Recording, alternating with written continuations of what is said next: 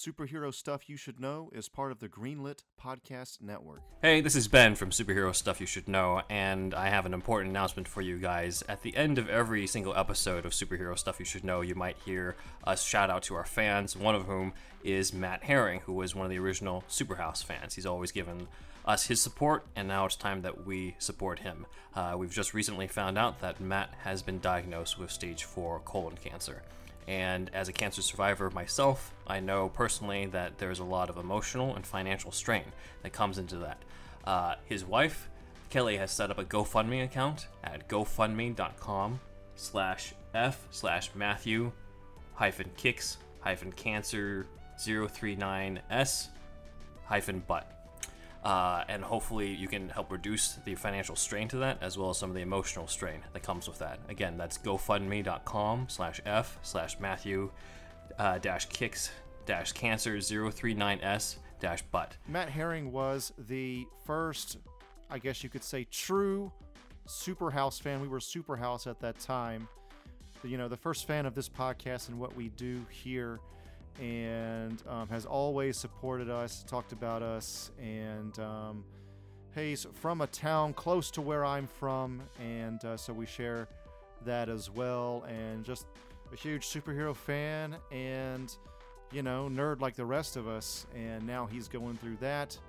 And uh, if you could donate just at least any amount of money to that link that Ben just said, that would be truly appreciated. Just hang in there, Matt. You'll beat this thing soon.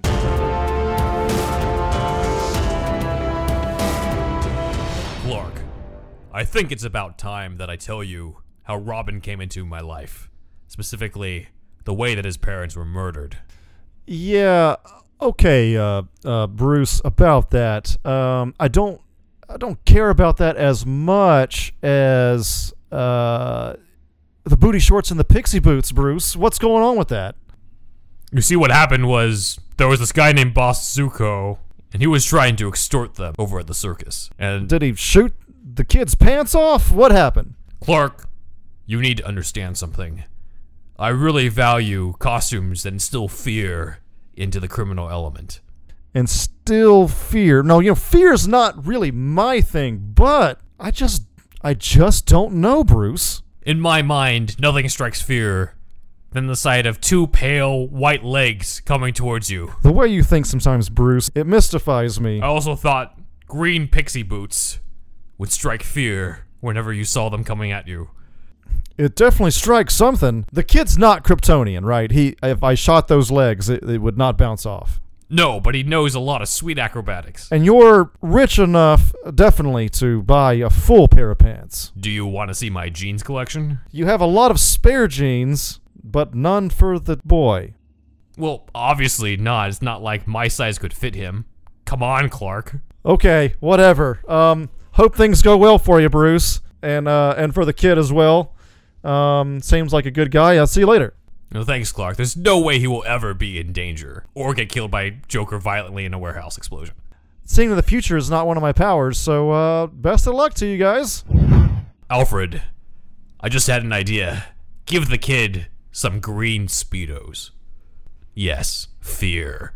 Right away, Bruce.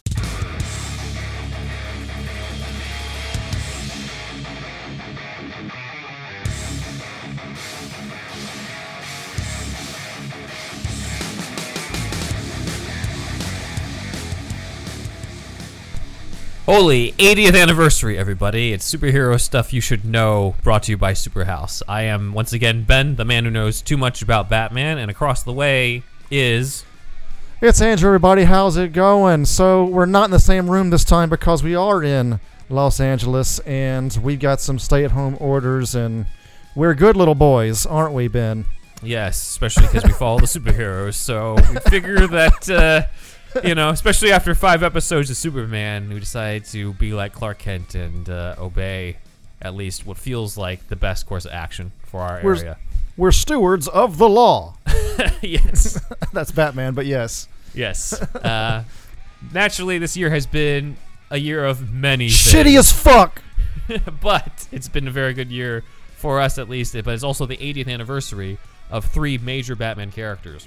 Uh, being those characters in chronological order would be Robin, Joker, and Catwoman. Now, we already did an 80th anniversary of the Joker in our crossover with Cryptic Campfire. Check it out, called Is the Joker Supernatural? So go ahead and check that out. Uh, we obviously talked extensively about that character too when we were going over The Dark Knight versus the comics as well. So I think we covered Joker pretty well. And we're going to do our 80th anniversary of Catwoman at the end of the year. Uh, so Oh, we'll go into a little bit of that later. But this is our 80th anniversary special for Robin. And uh, to tell you the truth, I almost considered making our Jason Todd episodes the 80th anniversary, but it Okay. didn't feel right.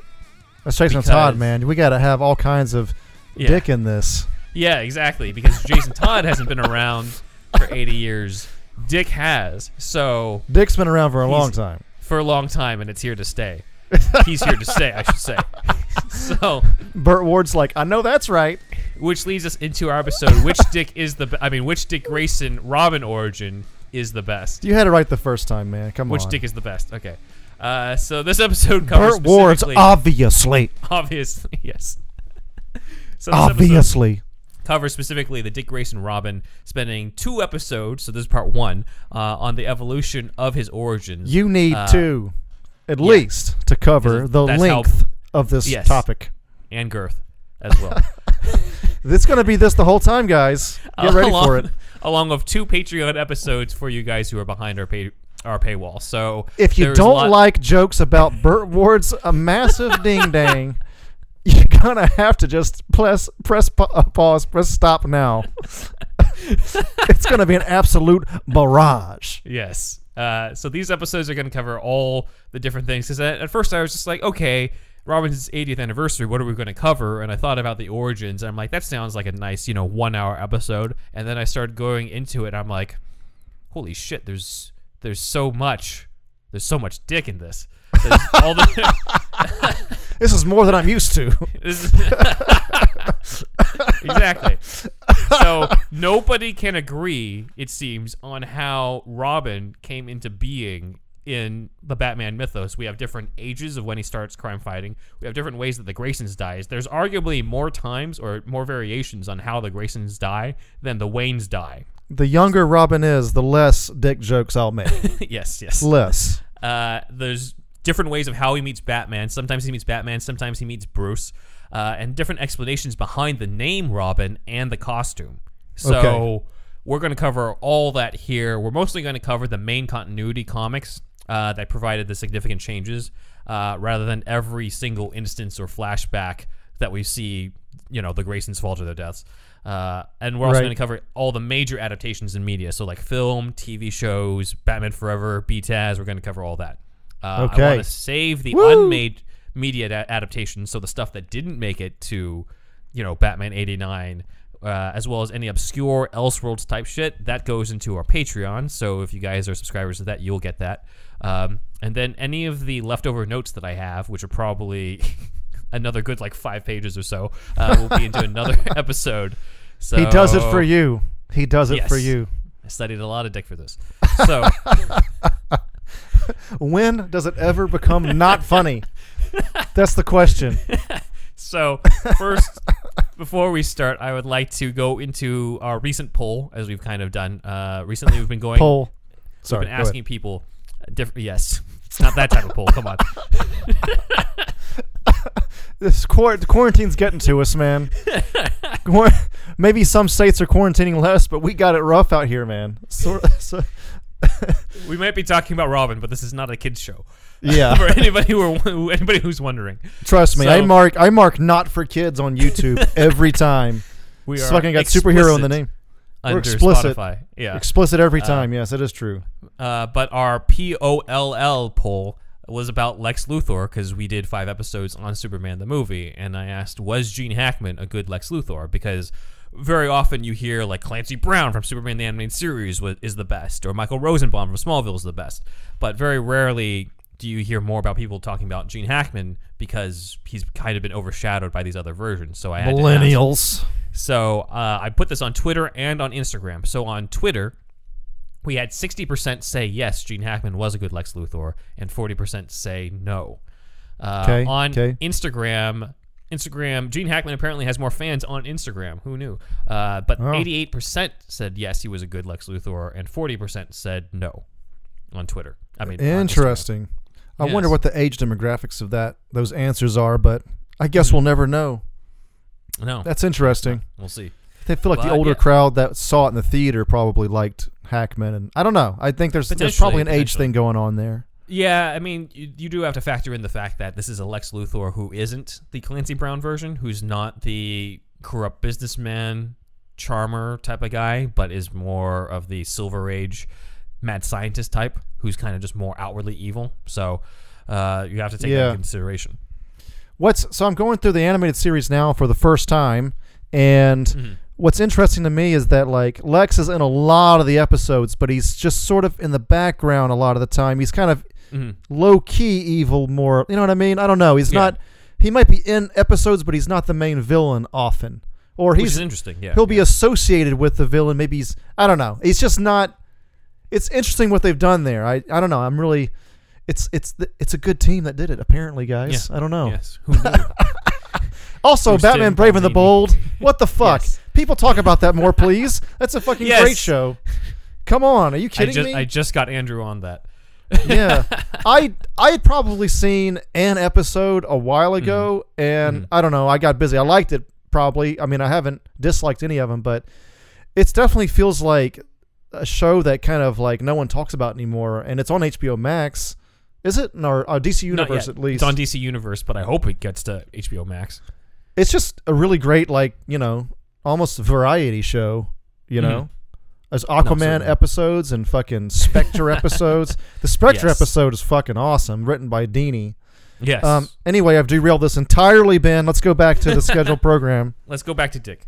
back to the dick please i need more dick please uh, so okay, Robin is arguably the more the most controversial figure out of the three whose 80th anniversary we're coming up here. Not just because of his name, uh, but because of the fact that some people don't think that Robin as a character should exist. A lot of fans think Batman is better as a loner. They think they should work alone, or they feel that Robin's existence means that he's putting a child in danger, which is actually uh, Denny O'Neil's feeling about Robin. i mean Uh, it ma- it puts him in a red fucking suit at night makes him more easily seen than him it's not a good look Yeah, and others think that he makes the Batman mythos feel lame or too light. I think a lot of that is the perception due to the 60s show.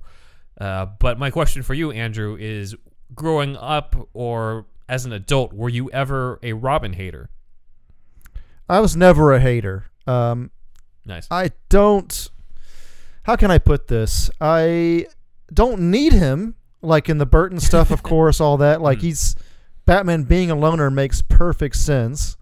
But Batman like needing somebody also makes sense. But I it is like, you know, we have to be careful in how we bring over things from the fucking golden age of comics. Like Right. these were like little kid books. You know, like we can enjoy them as adults, but if we're talking brass tacks here, it's th- these were books for kids, Yeah. and uh, they wanted you know to have the kids relate to Robin more than to Batman. So Robin's Robin's kind of like the kid's avatar, really, right? That was Mm-hmm. original intention. Am I wrong about that?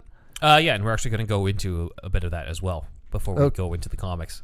So just like the colors, the fucking like you know, look like your picture there, the fucking legs being shown, fucking booties. like it's funny now, and I'm sure I don't know what they were thinking at the time, but like you know, some how they update it is interesting, and how we go forward. like maybe it's a very dark red. You know, I know people want bright Mhm. colors and shit, but if Batman's dark, yeah, I don't know. Like how realistic do we want it? Depends on the tone of that of that particular show. hmm But I mean, you know, if Batman, if Robin's around, it's cool. And having the multiple Robins, which most casual Bat fans aren't even aware of, having Right. them kind of like have their bickering going on is also more family drama. So, you Mhm. know, it's it's this is a mythos that's been, um, we, you know, America mainly America's been tinkering with over the past 80 years and so it's obviously going to be updating as we go along and uh, yeah i'm not a robin hater at all long Good. story short long Good. story Yeah. short Yeah, I think I personally feel that taking Robin or any of the Batman family out of the equation sort of dilutes Bruce as a character because Ah, it's kind of like okay, so he spends X amount of years in Gotham just fighting crime. Like it just feels like his evolution as a character comes to a grinding halt without the parts about him becoming a mentor, parts about Right, him learning to work with other people who aren't just you know Jim Gordon, all those types of things, uh, as well as just the fact that there's this beautiful poetic turn where it's like he's here's a man who lost his family and sort of regains his own sense of family not the traditional part but a family made of people who he saved from the same trauma that he experienced and i don't think That's true. Very Robin good. batman explores that at all that's that is true. Actually, yeah. It's it, Robinless Batman's only good for the first few years of of his crime fighting. Right. You got to get to this other level at some point. Yeah, I Right, think that's yeah, good. That's yeah. that's good. Also, Yeah. keeping in mind, uh, we'll get, we're about to go into the history of how Robin came about, but Batman shows up in May 1939 in our history. Robin shows up in April 1940. So, 11 months into Batman's existence, Robin comes into this. A lot of people forget Ah, that. Robin not is even a year. quickly introduced, barely a year in. So, technically, Robin shows up at the end of year one in Golden Age Damn. times.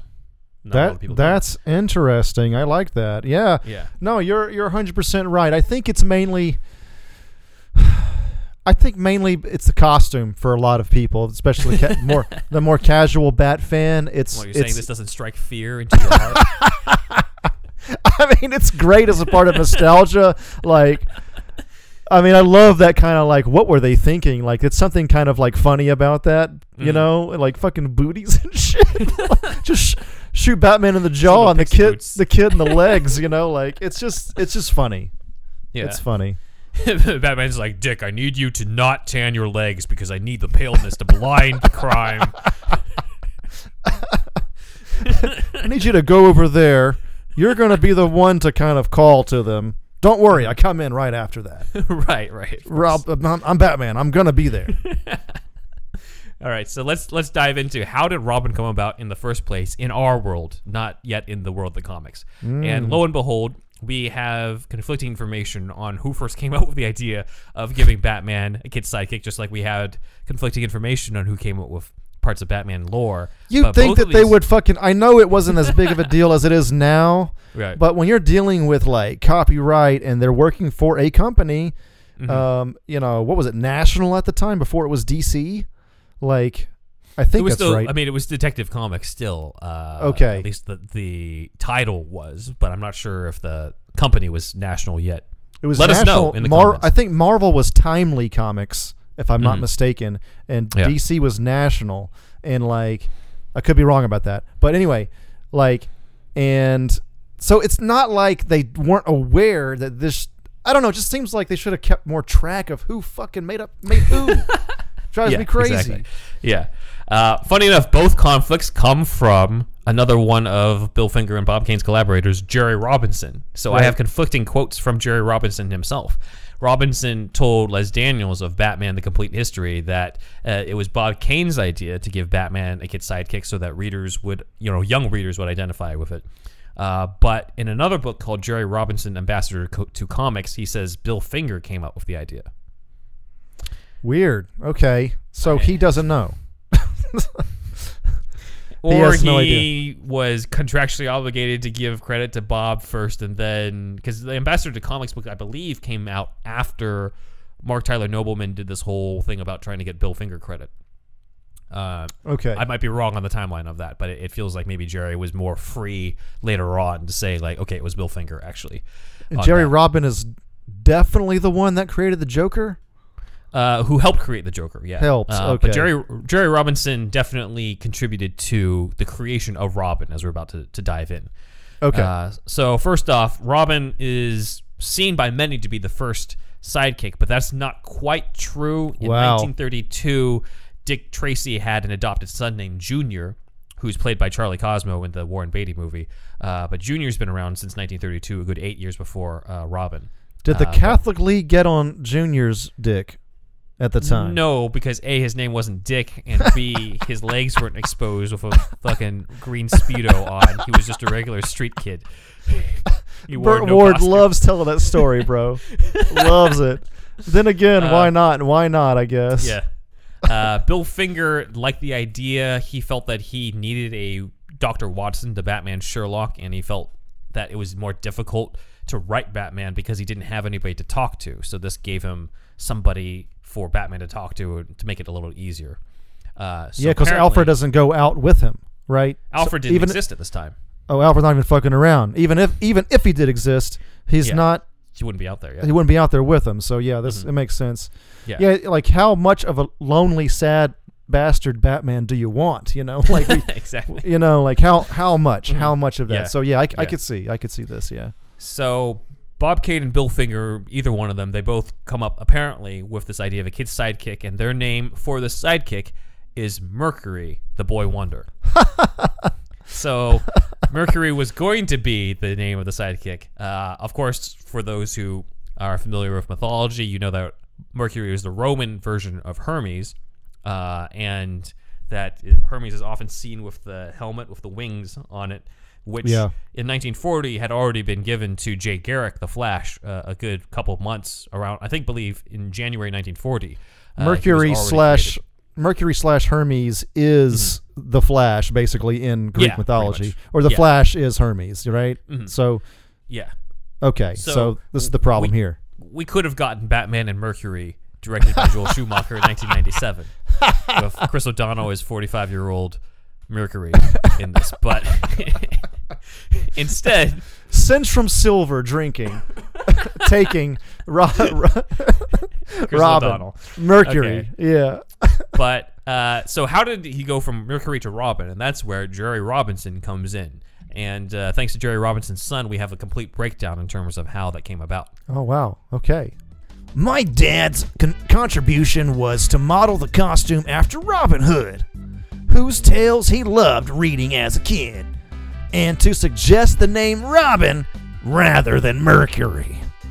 My dad would often point to the inspiration of N.C. Wyeth's illustrations in The Adventures of Robin Hood, a childhood favorite of his.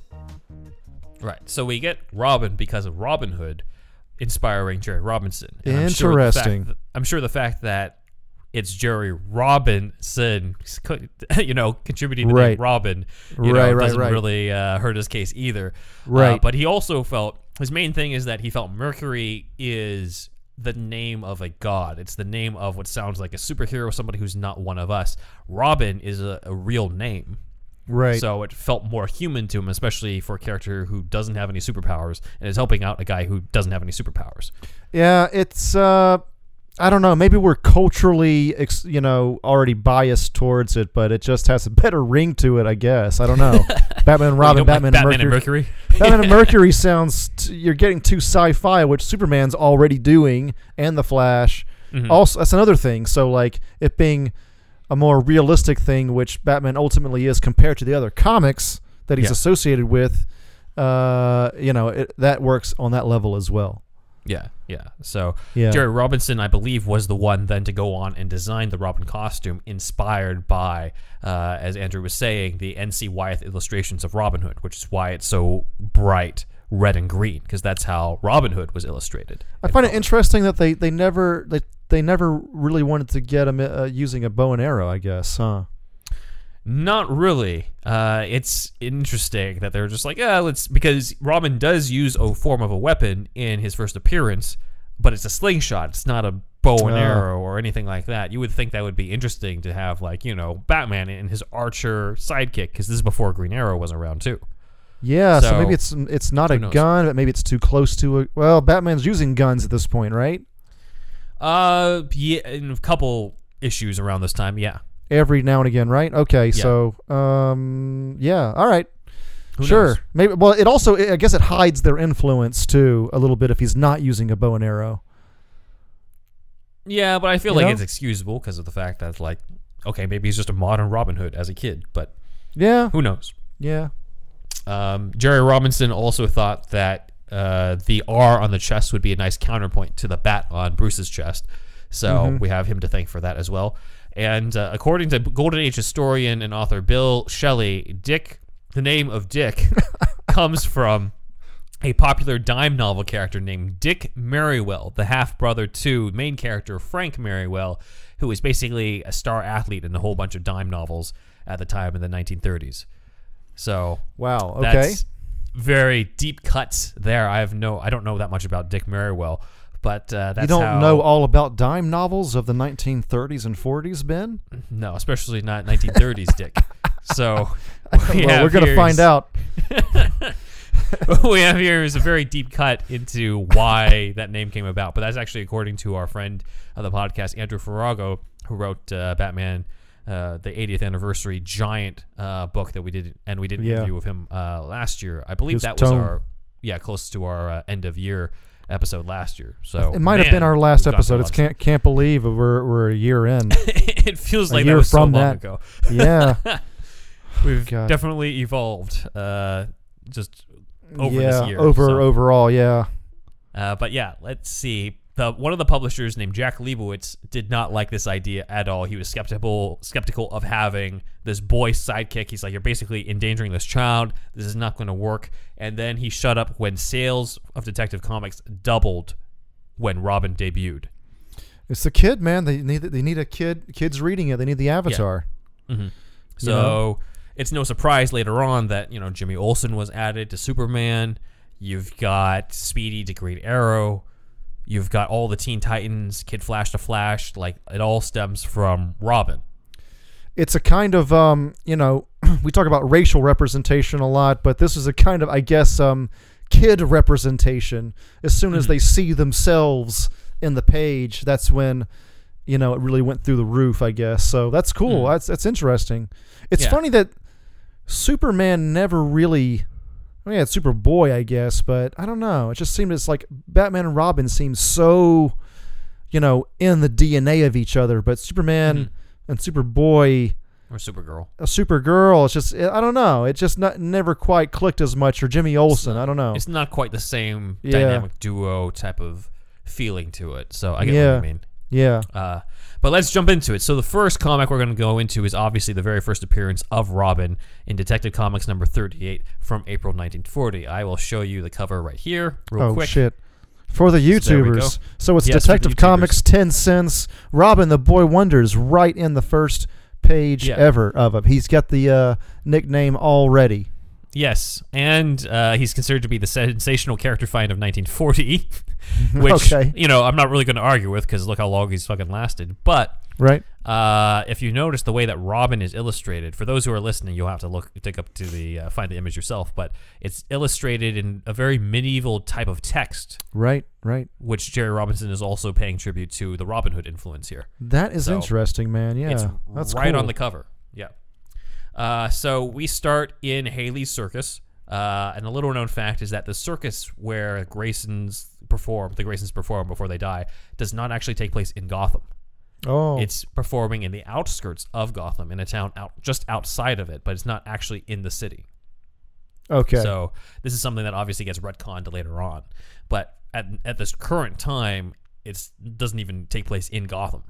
Um, so in the classic origin, uh, this boy Dick Grayson overhears that uh, the circus is getting extorted. Specifically, the circus owner, Mr. Haly of Haly Circus, of course, uh, is meeting with a bunch of gangsters who have basically crashed into his office and demand protection money. And of course, he refuses to pay up. So Okay. naturally, what is going to happen ends up happening. So we go to that fateful night. The Graysons perform, and Bruce Wayne happens to be in the audience. So this is how, of course, it gets to Bruce's attention because he just happened to be at the circus at the time. Uh, Right. Dick is not actually shown performing in the original comic, implying that his part of the act is probably over or he hasn't gone up yet. It's mostly just his parents. okay. Uh, so right off the bat, his parents are John and Mary Grayson, and they're performing up in the air, and the ropes break, and they fall and are killed instantly as they fall to their deaths. And uh, a traditional part that gets overlooked is Dick uh, goes for comfort from the uh, circus ringmaster, uh, who stops him from looking at the dead bodies. This beat Okay. is actually carried over in several versions, uh, but is later kind of just deleted later on. But in many retellings, you have this like ringmaster who's like holding him back from like seeing the bodies It makes everything. people wonder, like, what's that guy doing? Where's he? You know, and I'm, I don't Yeah. know. Maybe they place too much importance on a side character, but I, I don't know. I think that's a good beat, though. It is is a good beat because it shows that you know Dick does have other friends or people he considers to be family in the circus, uh, and you'll Right. see variations of this ringmaster character actually come about as we dive further into this evolution. Um, later on, Dick overhears the same mobsters talking to Haly, just being like, "Well, you should have paid up."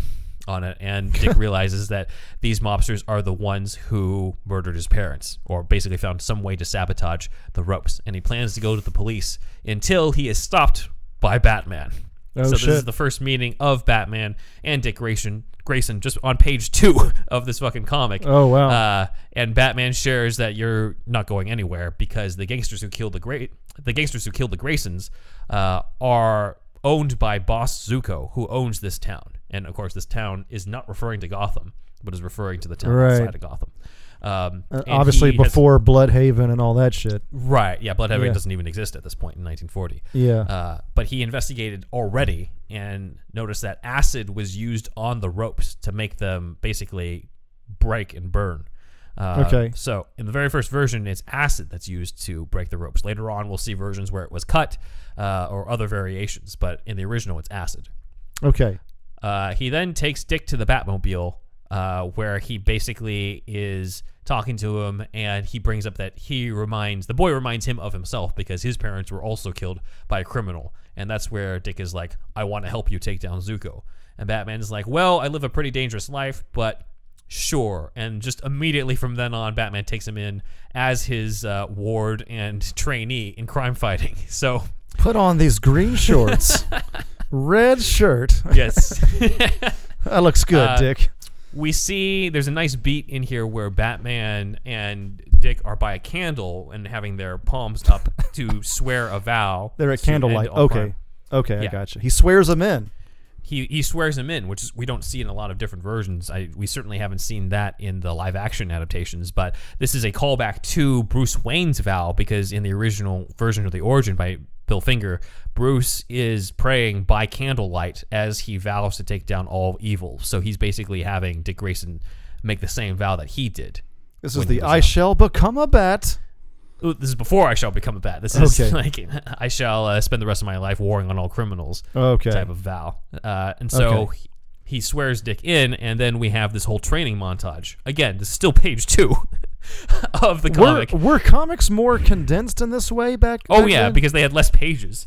So right. Okay. I can see if I can uh, show you right here, but uh, get this story one- moving. uh, uh, okay. Well, technically page three. So page one. Page one for those who are YouTubers can kind of see that we got again the introduction of Robin and then a panel of the circus performance. And then the next page is pretty much just the death of the Graysons. The- it's moving. Yep. And then page three is literally everything from Batman meeting Dick to taking him to the Batmobile to a training montage ending with Dick in the Robin suit. It's like page two, huh? yeah, exactly. That's Uh, that's good. I like that. So it's basically just three or four panels of this training montage where Bruce sees Dick doing acrobatics and he's like, "You could teach me a thing or two about acrobatics." So already it's cemented like what his skill is. This kid, uh, and Bruce is also teaching him boxing and jujitsu over what's supposed to be many months of training. And then final panel of that of that uh, page is Dick in the Robin outfit already. So right. Right. uh, uh, so a few things. There is no real explanation for the outfit yet. He's kind of just randomly in it. Um, So people people probably didn't like really care about. Do you think they really? Well, maybe they did. I don't know. not, I mean, not really. There was no explanation for why Bruce was dressed as a bat until a few issues in, but not in the first issue. Yeah, they. I don't know. Yeah, I think now audiences expect all that laid out, but I I Yeah. wonder if at that time we they need just. Morgan Freeman to give him a costume, Yeah, have a suit in the closet. he's gonna order several parts from China and then Yeah, spray paint over them. Mhm. Yeah. Uh, but uh, people might be like, well, doesn't the Robin outfit in different versions later on, doesn't that outfit come from the Graysons from the circus performance? And the answer is no. If you look in the original comics, John and Mary Grayson are wearing very different outfits. Mary Grayson is in this like green bikini looking getup. John Right. Grayson has like a red top and like black and blue shorts. That neither of them are in the red and green and yellow Robin outfit at this point. It would call too much. His his secret costume would call like cause too much connection between him and That That that is my problem. That is my problem Yeah. with that idea. Uh, Right. Because people are just like, that's a good explanation. I'm just like, is it?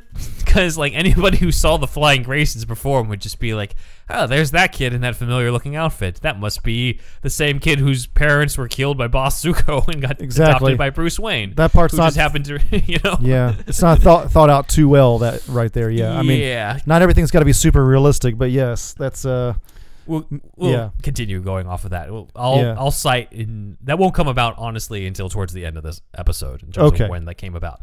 Uh, Robin Hood's name, I mean Robin's name is not really explained either. However, the connection to Robin Hood is sort of explained in the narration. In the first Hmm. panel or on the first page, it describes Robin as a daredevil who scoffs at danger, like the legendary Robin Hood, whose name and spirit he adopted. So Okay. there's the acknowledgement of Robin Hood. Um, later issues would continue this. Detective Comics number 40, two issues later, would say would call him the young laughing Robin Hood of today. And then way later, Detective Comics number 116 would call Robin Hood as Robin's famous namesake. So okay. already we got the connection of Robin and Robin Hood uh, kind of in the text and not just in the behind the scenes inspiration. Right, right, right. That's good. The rest of the plot of this issue is on taking down Boss Zucco, of course, uh, who is going to evolve in different ways, just like the Robin origin. So in this version, the original version, Boss Zucco is based off of Edgar G. Robinson, the classic film noir gangster uh, actor, and uh, he's just basically this fat guy who keeps. He says "see" after every single thing he says. They "I wanna already get the had- Batman. See, They already had these tropes even in the Yeah. 30s. It's like so, so, so early on. Like they Yeah, just yeah. the talkies have just come around and they s- Yeah. Already have this shit. Like it's just wild, Yeah. man. It's wild. Yeah. Uh, this culminates in a fight on top of a half done construction building that's basically made of girders. And this actually inspires the opening sequence of the BTAS episode Robin's Reckoning, where Oh. Batman and Robin are fighting a bunch of guys on the construction building. And it also feels like it may have inspired the finale to Darkman, because the end of Darkman has the villain, him and the villain fighting in that scenario as well. So that might I rented- come from this. I rented Darkman on VHS. Uh, oh, man. back in the day, way back in the day. Watched Mm-hmm. it, liked it, I think, and I don't remember any of it.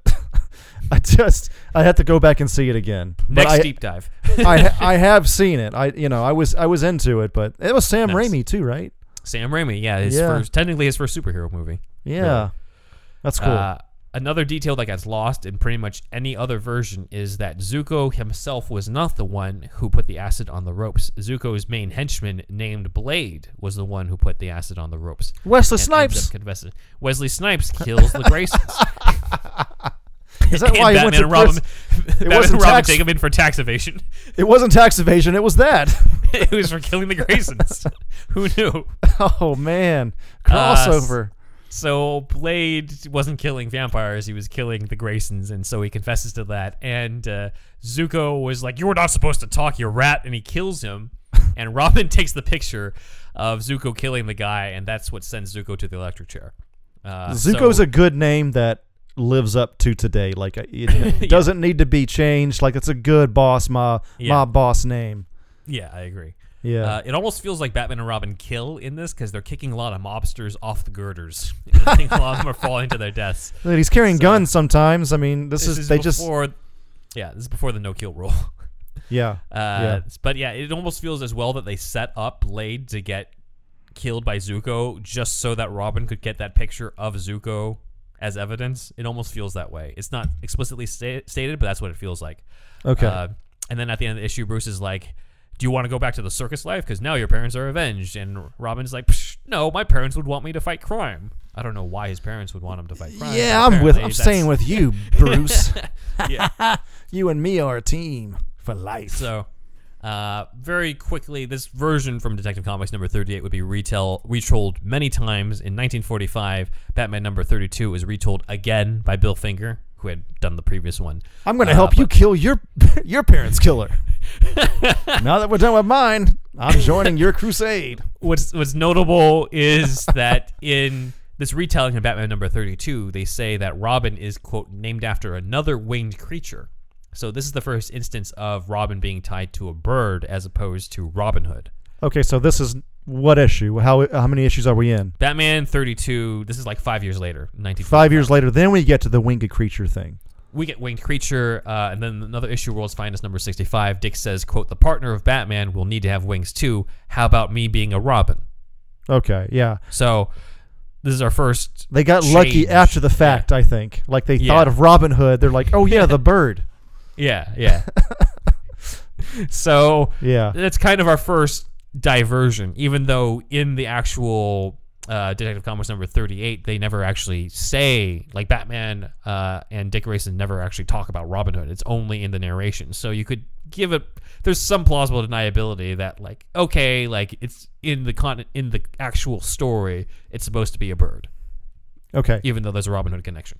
Uh, and so Robin is born, and most would say that's the first exposure to Robin's origin for a long time. But uh, the first adaptation of Robin's origin was not in Batman the Animated Series, nor was it in Batman Forever. It was actually over the radio, and we Oh. will cover that after the break.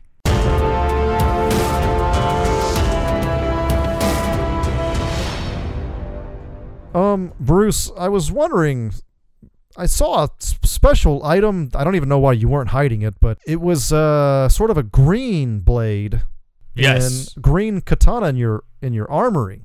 It's my new katana. Isn't it fucking sweet? Yeah, so it's it's really shiny. I didn't step too too close to it, but uh, uh, I could I could see. You know, I see far away, and uh, I was wondering where you got it. Why do you want to know? Well, it just seems like you know you had enough swords. Where? Why'd you get the extra one? Let's just say that this is a custom made sword. I thought it would be coming in handy for any future use. And could you tell me why it's uh, why it glows Well, naturally, that comes from what it's made from. and what it's made from? Yes. Bruce, oh buddy, oh pal, it's uh, I mean it's kryptonite, isn't it?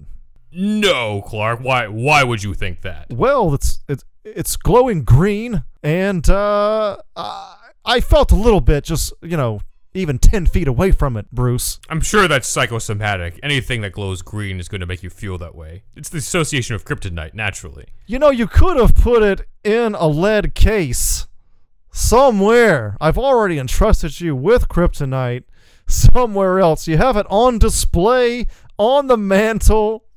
what is going on here, Bruce? Okay, Clark. Honestly, yes, it is kryptonite. I just wanted to show it off because I thought it was fucking sweet. And Selina, Selina really likes it. Okay. Do you really need to show off a blade that can kill me to have sex with Selina, Bruce? Really? That's what keeps the relationship going. C- here, I, I I've made I've made you a case, Bruce. I made you a lead case for it. It looks like, you know, sort of Asian and it's it's a Japanese case. Pretty cool. Here's a gift from me to you. I like to walk around Wayne Manor freely. Let me get this straight, Clark.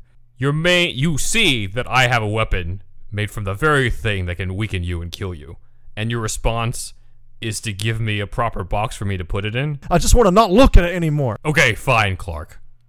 But can I show you some sweet moves first? Fine. I'll look at you from a distance and and sure, whatever. Just use your telescopic vision. Yes. It's really fucking sweet. I'm gonna leave the case here, okay? Here it is, carved by my heat vision. Thank you, Clark, for the case. Never gonna use it. All right, everybody, if you like that sketch right there, we have that plus news, plus we're bringing back some opinion pieces and uh, review type stuff and all kinds of stuff in our $5 tier on Patreon. So just go to patreon.com slash superhero stuff pod. And if you become part of the $5 tier, you can see these new bonus episodes. Basically, consider it Superhouse DLC. Oh! Hey, this is Cole Vallis, Tommy Elliot, and Hush from the Fox TV show Gotham, and you're listening to Superhouse. Everything you need to know, Batman. All right, welcome back to the edition of what's the origin of Dick? in our uh, special 80th anniversary. I've always wanted to know. Robin. Yes. so uh, we covered before the break, obviously, the very first appearance of Robin, as well as the first sort of divergence, a first change uh, in the origin, a very minor one. But now we're going to cover the first adaptations of Robin. And uh, the very first adaptation or attempt at an adaptation was something we covered in our Patreon episode on the Unmade Batman radio shows. Uh, so basically, and I've mentioned this in our uh, Ben Cave episode as well. This is from 1943. It was a story called The Case of the Drowning Seal. And in this version, Robin's parents are still acrobats, but they're also undercover FBI agents. this is getting uh, okay. Sure. They end up getting murdered by Nazi spies. Convoluted as hell. Okay. so uh, this is again uh, a very different take. I don't know. I don't have a copy of the script. All we know is that Nazis killed the Graysons. I don't know if it's still the whole acid thing. I don't know if it's a different variation. They still Right. kept the acrobats, but that's about it. Okay. Uh, Uh, but yeah. I mean, there was probably a time where damn near every single bad guy ever was a Nazi, and it sold like crazy. yes, yes. uh, but yeah, that was 1943, the first attempted or uh, adaptation on the origin of Robin, and it would have been a pilot for a Batman radio show. And you can check out our Patreon, uh, the five dollar tier. You can have access to all of the Patreon episodes.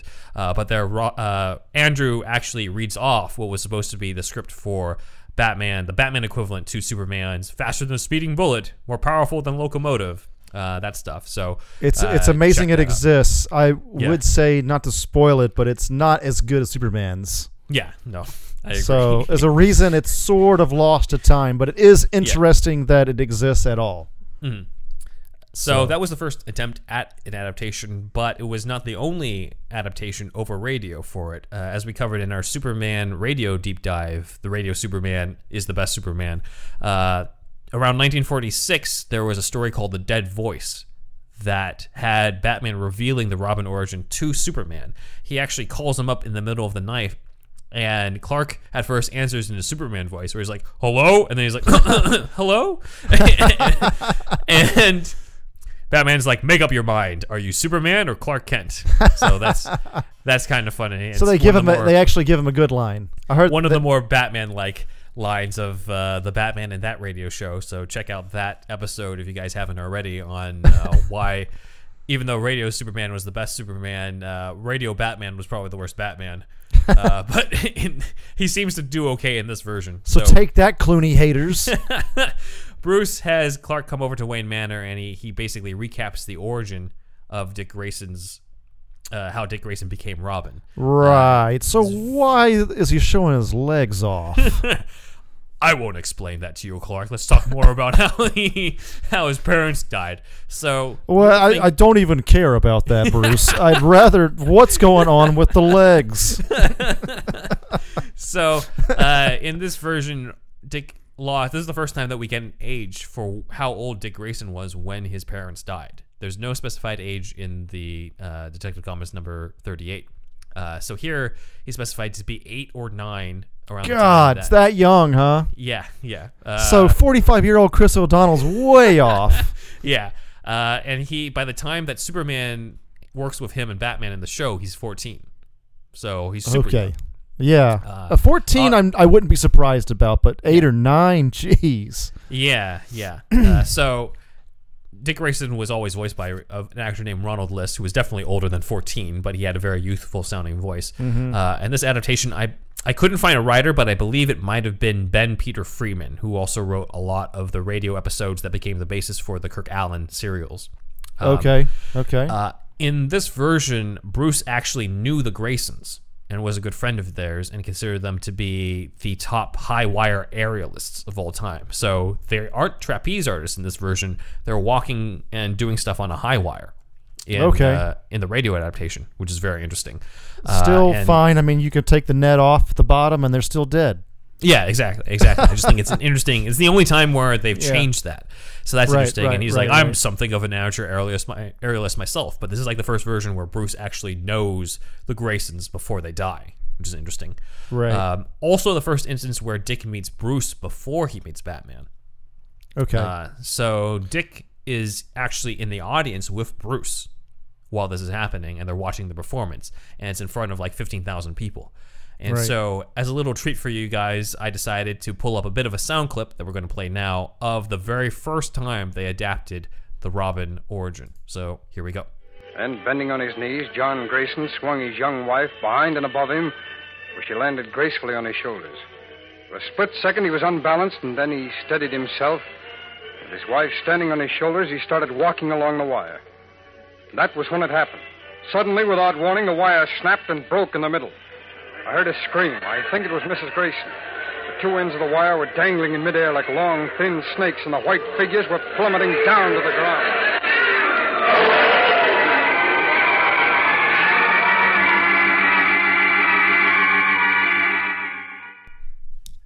And Nice. that's the death of the Graysons. So it's very much done through Bruce's narration, as you heard, and sound effects. But here's another big change. When they get there, the mother's already dead, but John Grayson is still alive. Oh shit.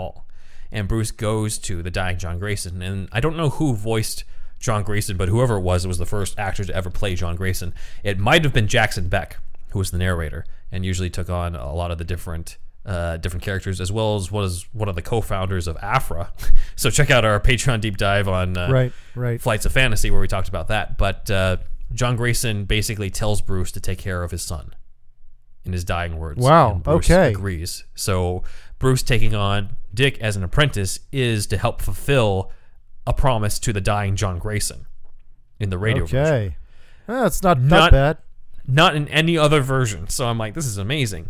Um, and his other dying words is to tell Bruce a clue where he says, "This wasn't an accident. This was murder." and You're then he dies. You're Bruce Wayne, right? Um, yeah. You're like you're rich as fuck. Uh, uh, yeah. Please take care of my son. But yeah, now The other thing is that he, I guess, wants to tell Bruce that this was a murder and to like make sure that whoever did it goes to justice. It was an So- inside job. It was an See? inside job. Oh, it's the other guy. That's Boss-Zucco. And Yeah. funny enough, Boss Zucco is not in this version. So this is the first time that someone other than Zucco kills the Graysons. It is, ironically, the Ringmaster. Remember I said the Ringmaster Ah. would come back? The Ringmaster who comforts him in the comic? In this version, that guy's the bad guy. Complete change, huh? Uh, Okay. this ringmaster is named Eric Larson. In the first episode, he was named George Larson, but I think that's because the previous villain in the Superman show was named George Latimer, and they just got the Georges mixed up in terms of who the villains were. But his, his name throughout it. Who's the villain in this Larson. picture again? is it Eric or George? Yeah. Who is it? Uh, and so the explanation, uh, Batman investigates and he goes through John Grayson's diary as well as talks to Dick Grayson, and he finds out what really happened here. Why did the Ringmaster kill the Graysons? So John Grayson was still named John, but Mary Grayson was changed to Yvonne because they wanted to create this connection, as we'll see. So remember when I said the case of the drowning seal had the whole Nazis kill the Graysons sort of thing? Yeah. Well, uh, because this is 1946, they wanted to have some sort of connection still to the whole World War II and Nazis. Of course, this is post World War II, but this story takes place during it. Yvonne's family is part of the French resistance at this time, and the Oh, shit. ringmaster finds out and decides to blackmail them for money.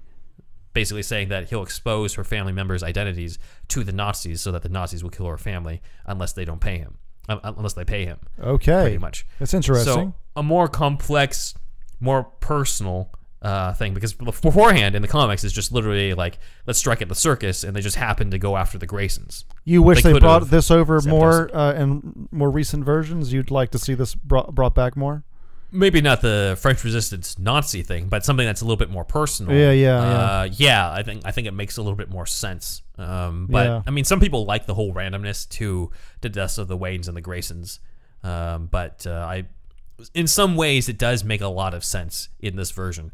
At Bruce Bruce Wayne's made. parent the parent the Wayne's dying can be more or less random. Well, in later versions like with Telltale and all Mm-hmm. that, like that's obviously a little bit less random, but Mhm. let's say Bruce random but but Dick is not random. I don't know. Dick There's- is definitely coming from some sort Yeah. of mob hit, you know. yeah, yeah, Uh, yeah. And this one, it was more personalized to the Graysons as opposed to the comic, where it was just kind of like, let's just hit the circus as a I, warning. I wonder how if there was any kind of precedent at all for the mob being associated with the circus back in the Hmm. day because again we've talked about this before we kind of made fun of it but like at this time this is the 30s there's not even TV right like fucking TV Right, it's just radio. it's just radio Hmm. and uh, you know it's just radio and comic books so like people getting their entertainment from traveling circuses like it's a thing like i feel Yeah, like especially yeah. younger younger kids with comics today they don't really realize what the circuses probably were and maybe we even don't but it just seems like the circus was such a bigger thing back then Yeah. You Yeah, know? Definitely.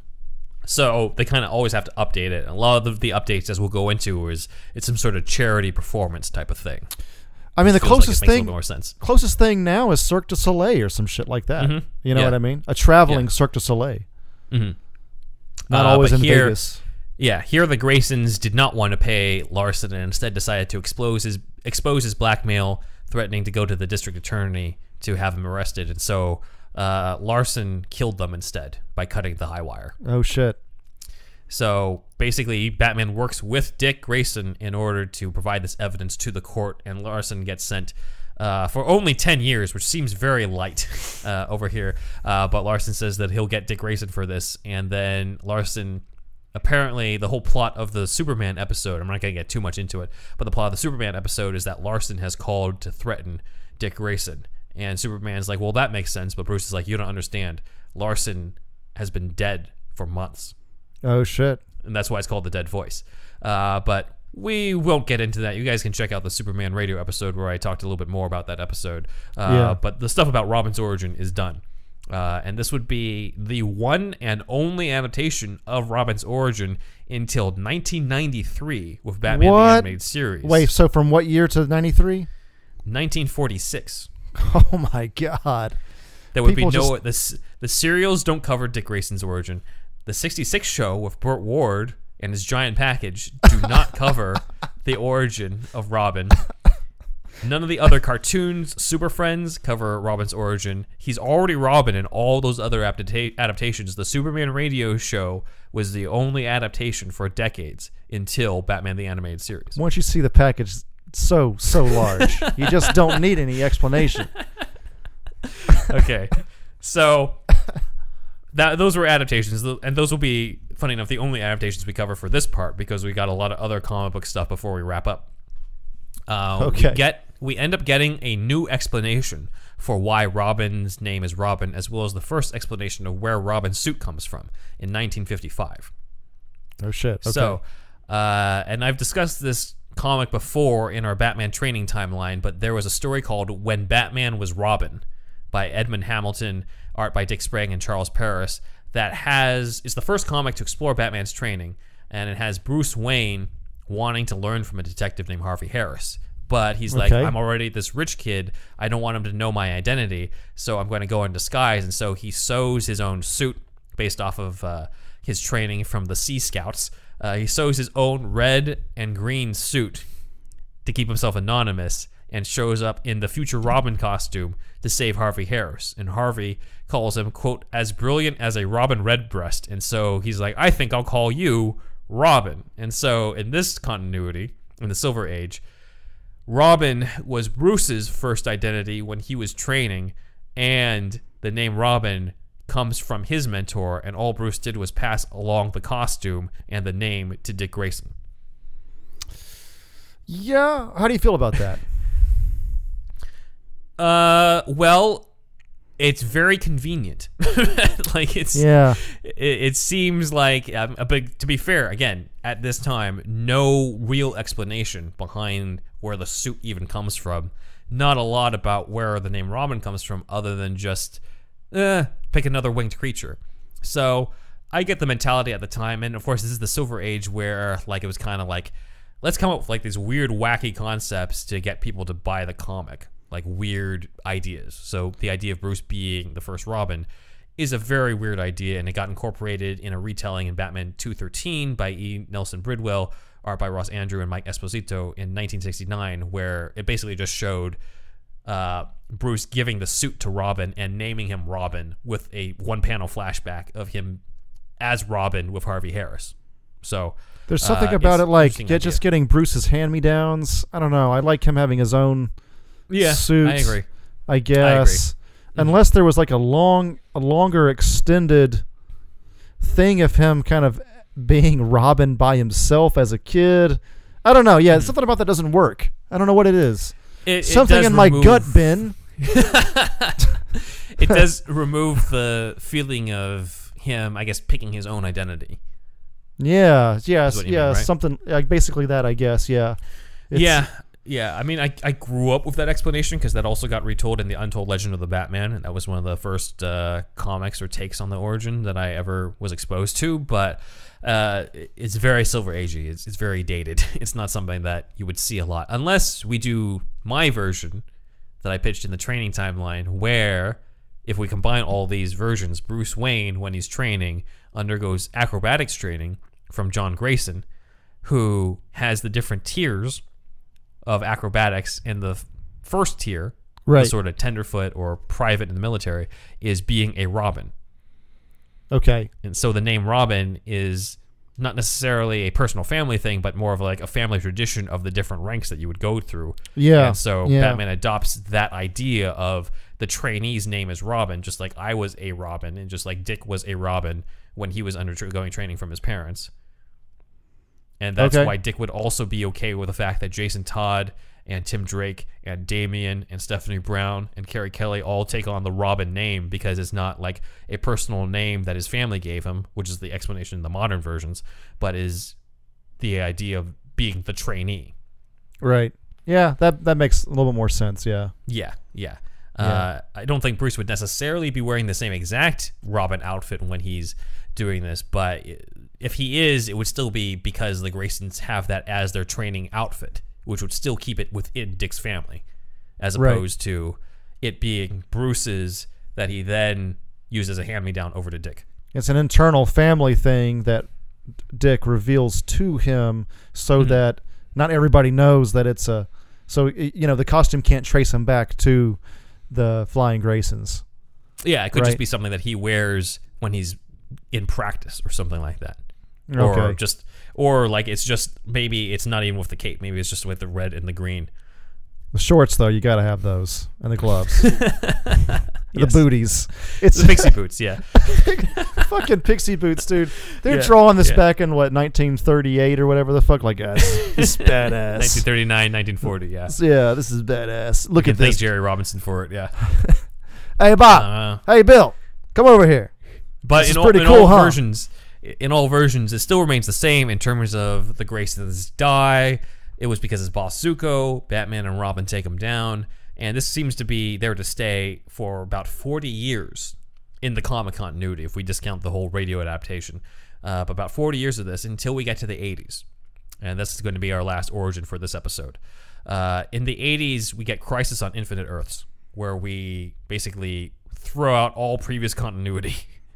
Uh, and everything gets rebooted. So You Jason complained Todd about Rebirth revamp. and uh, New 52 Kids.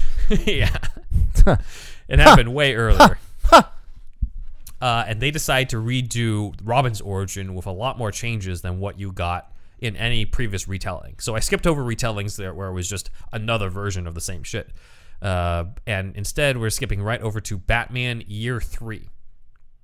Year Okay. Three. Now Year the most three. famous of these is is Year One, but there's actually a story arc called Batman Year Three. It's collected in Batman number 436 through 439. It's by good old Marv Wolfman.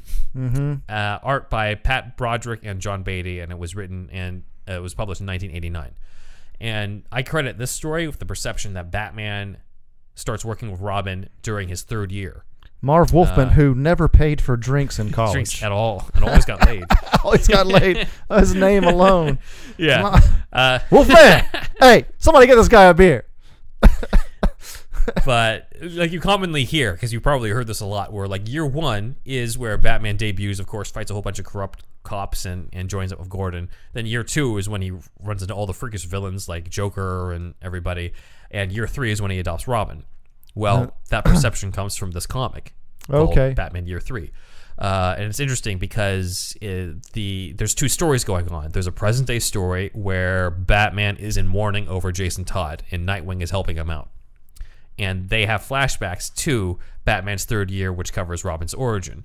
And this comic was very influential on all the other adaptations, uh, including BTAS. So Okay. I'll run you through some of the stuff that BTAS took from year three. Um, so in this version, Boss Zucco is still in it. He's given the name Tony Zucco, which is the name that he gets in BTAS.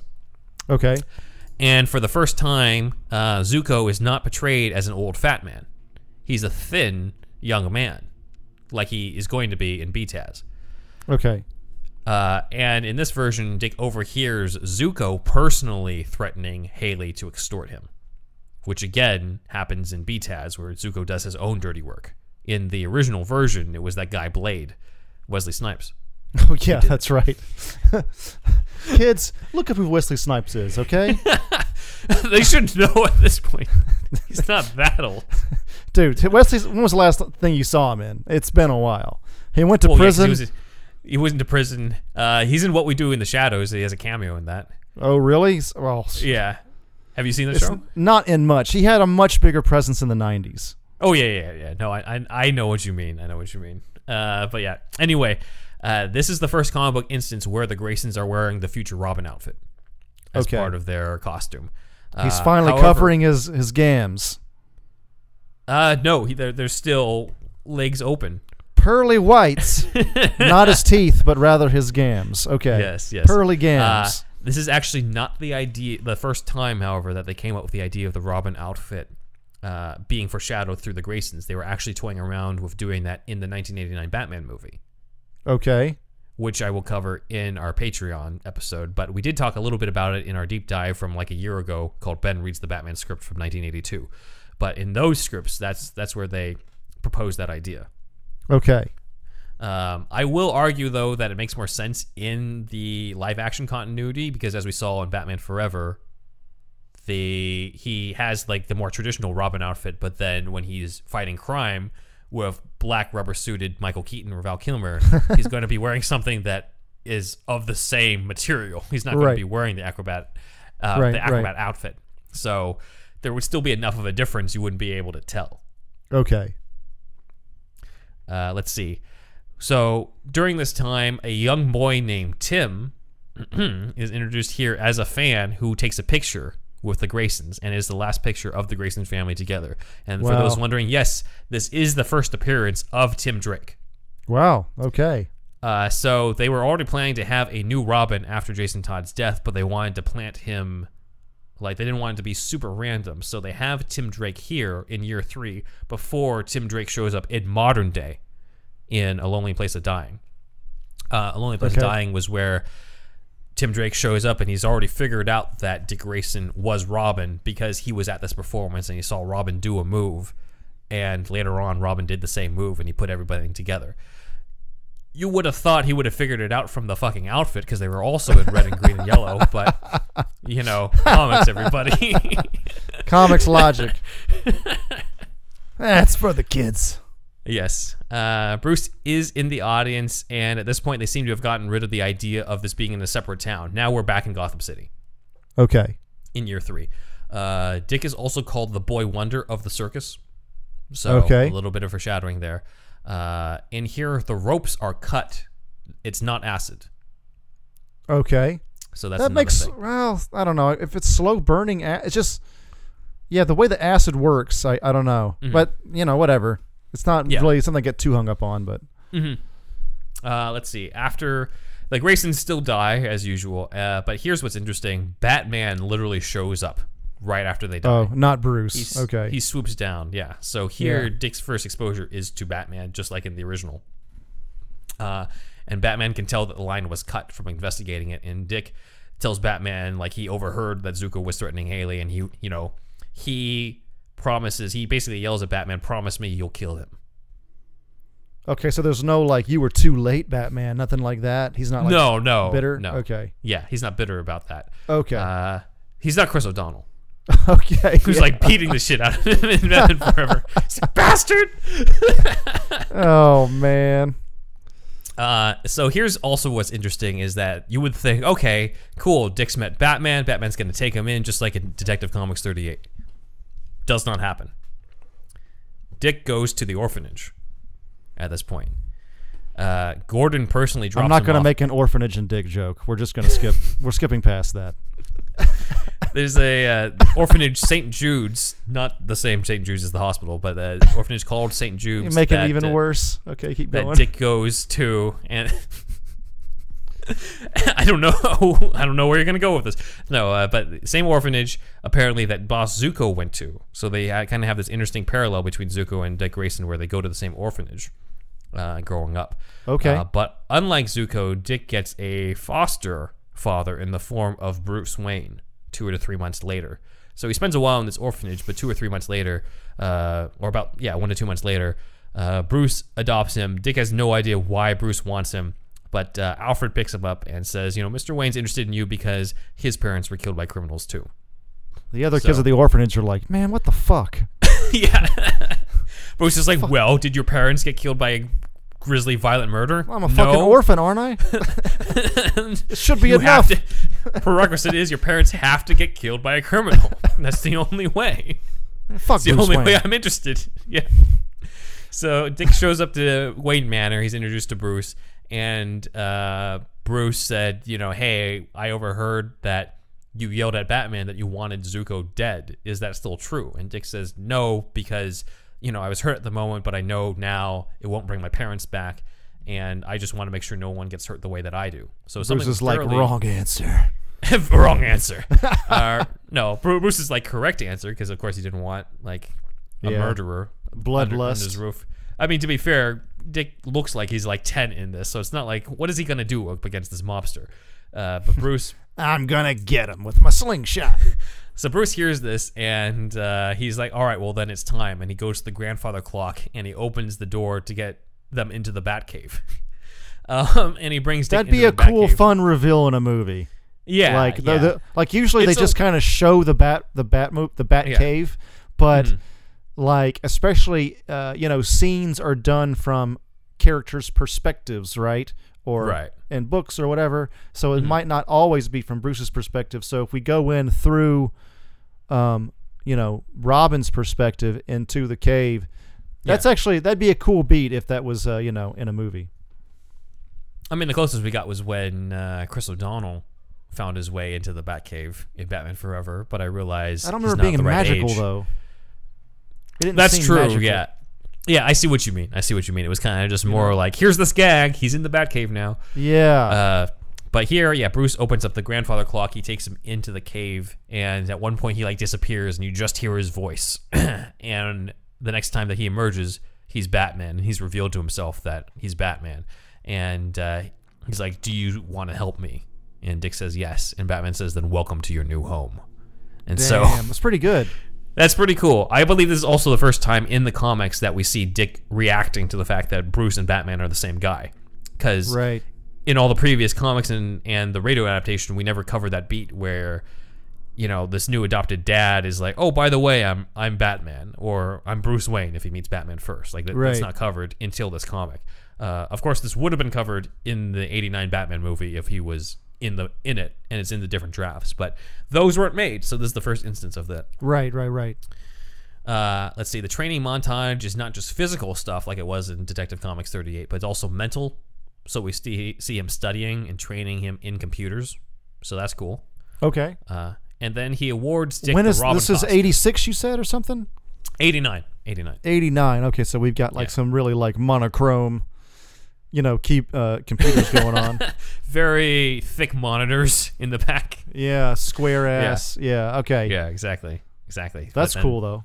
Uh, Bruce awards Dick the Robin suit that he's modeled after his circus costume. Is he like made to study Aristotle and Sun Tzu? And, You know, Uh, not explicitly, but I imagine he would. But it, it's kind of just a montage of. It's probably. It's. I guess they decided it would be more interesting to show some of the physical stuff. So him doing him doing martial arts as well as him in front of like a computer or reading about forensics, but probably not him sitting down and literally having the Book of Art of War on Uh, his. one of my favorite training montages is the scene in a, those in the Count of Monte Cristo in like what Mm, yeah. 2002 or one or something, and like he's learning you know classic literature along with Mm-hmm. fencing and and all that. Like we've talked about it before, but that's you know I one of the best. Um, yeah 'cause it's adaptations- transformation. Yeah. It's it's that that's not nearly as good as the book you said, but it's a decent adaptation though, right? Would you? it's a you good. like movie? if you're going to condense it into two into two hours, yeah. then uh, you kind of have to do what they did. I remember just being just loving that movie, man. I have Mm-hmm. to see it again to see if it holds up, but it was I thought it was so good. It, it holds up pretty well, I'd say. Yeah? Uh, if if you if you even if you've read the book, if you're just like, look, this is not going to be the book. There's no way it can be the book because the book is a thousand pages and can't Yeah. be condensed into two hours. Uh, then you know it's a fine movie. Uh, I want a 13 episode Netflix show on it, but HBO Max. or HBO Max. Yes, Let's do it. we'll, continue to pitch it to HBO Max. But Yeah, we Uh, got a but yeah, lot of he's pitches. reading. He's he's reading Machiavelli uh, in that Yeah. in that part at one point. So similar things here. I, I could definitely see it in. Um, I'll cover Titans in the second part, but uh, it's pretty much implied that Bruce made Dick study Machiavelli and Sun Tzu in uh, in Titans. Okay, So, cool. Yeah, that I- makes sense. I appreciate that kind of stuff. Yeah, me too. Uh, so Dick gets awarded the Robin costume, and his debut is helping Batman take down one of Zucco's nightclubs as Robin. And this is where Robin gets to announce uh, who he is in his own. Uh, instead of I'm Batman, it's I'm Robin. Robin. but I'll have you I'll have you read out what he says in uh, Marv Wolfman's dialogue.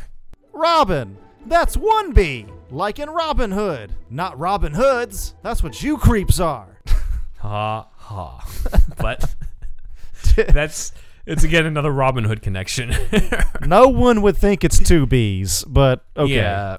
Yeah, so that's kind of weird, but oh well. Uh, we don't actually see Batman and Robin bringing Zucco to justice in this version. It's sort of implied uh, that he goes to jail, and then in the present day, Zucco is about to be released, and Okay. Nightwing isn't too happy about it, but that's the rest of the year, year three story. We're done with the origin uh, in terms of the evolution of it. But as you might be able to tell, this is a major influence on a lot of different adaptations. So, BTAS, as we'll go into in the next episode, it had the thin Tony Zucco.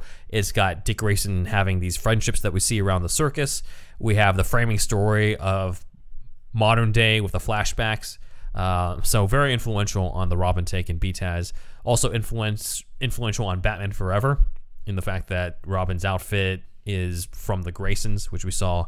Uh, the whole training montage was in the script, but was cut, as we talked about in the Batman Right. Forever script deep dive.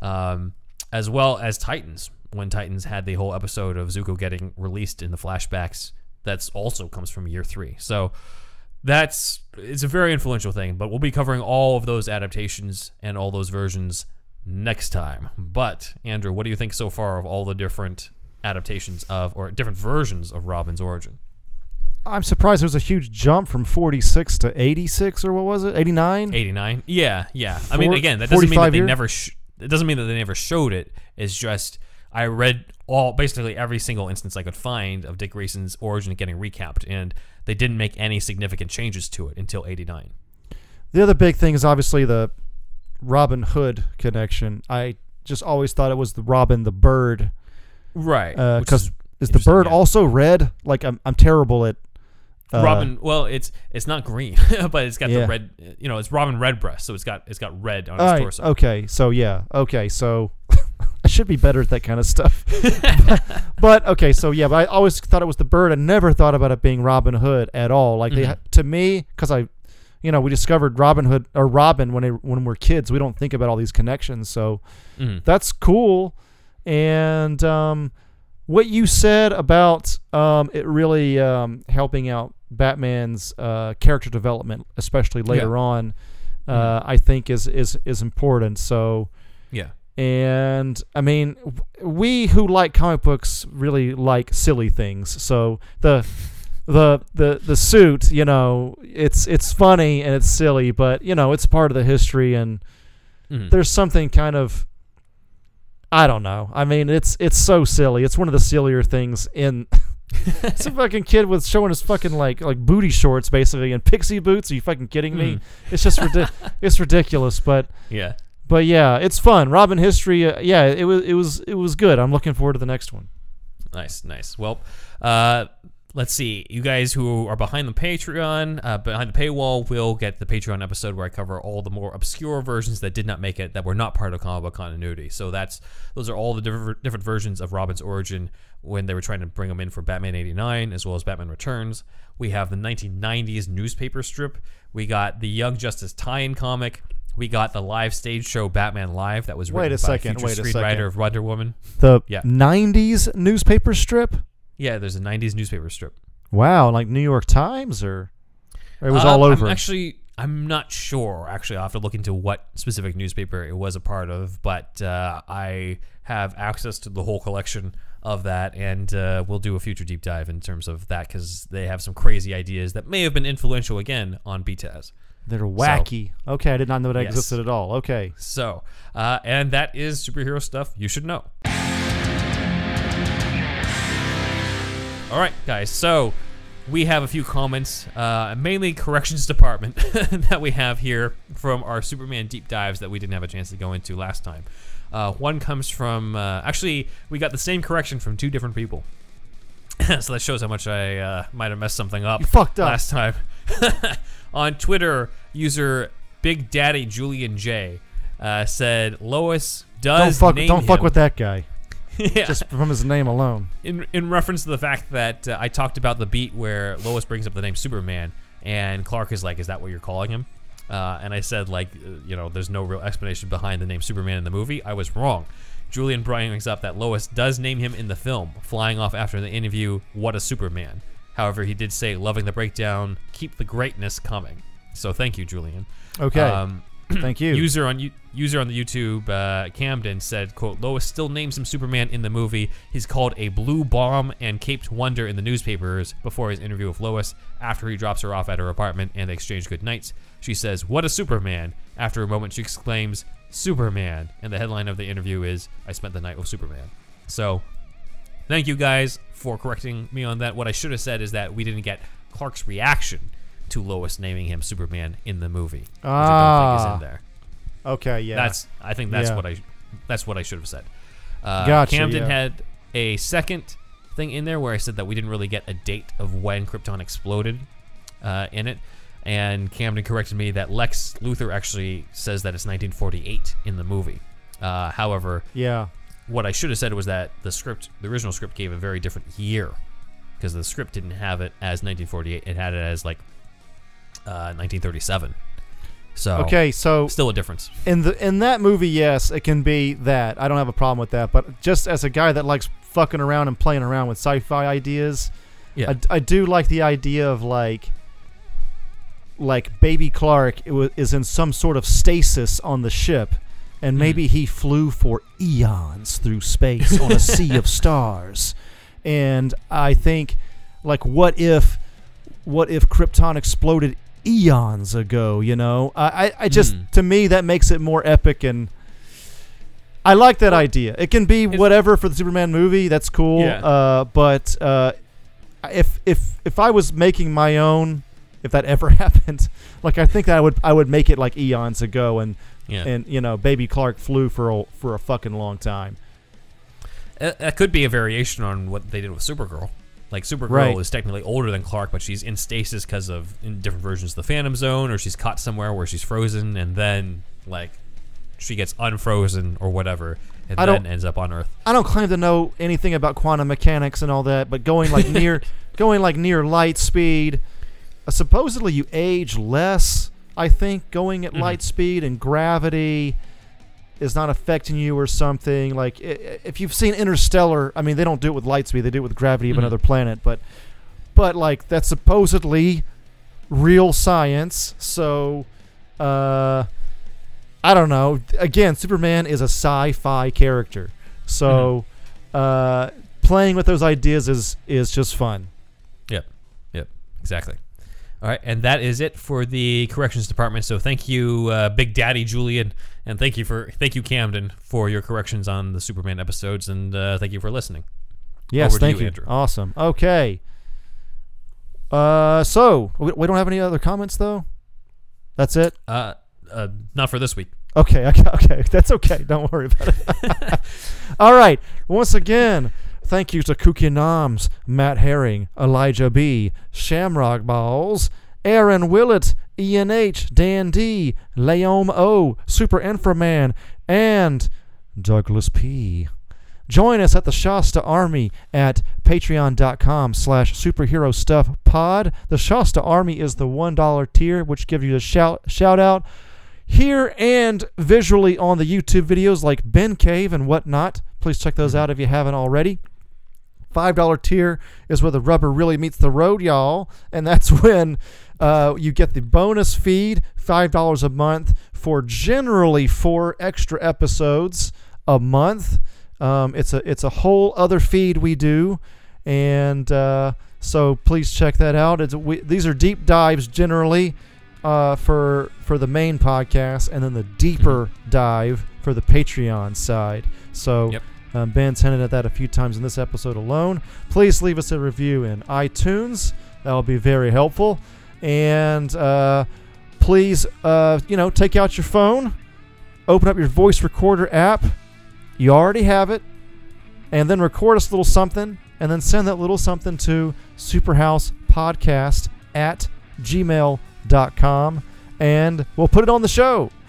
And uh, I am Thunderwolf Drew on Twitter and Instagram. And also, I want to add a little extra one. Uh, I'm doing a little bit more on my Thunderwolf Lives, or you can call it, you can search Thunderwolf Drew as well on YouTube. And that is where I do a little bit more of my interest in all things Japan and Japanese and learning Japanese language. And um, the thing that I've done that's actually got me the most hits out of everything I've done on the internet is a documentary I've made about Japanese, the two major Japanese religions, which is Buddhism and Shinto. Um, so that's on there, and there's going to be some other things on there. So check that out if you can, if there's any crossover fans of that kind of stuff out there.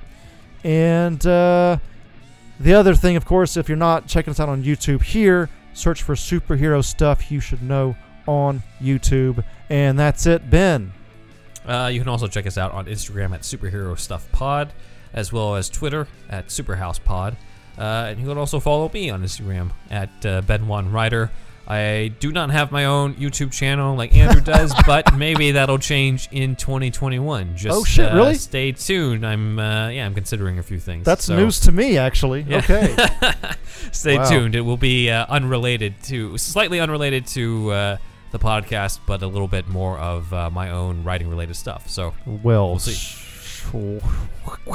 I'm lost. I'm, I'm at a loss for words. I didn't know. Okay. All right. So uh, thank you very much for joining us, and stay tuned for part two. Signing All off, y'all. Signing off.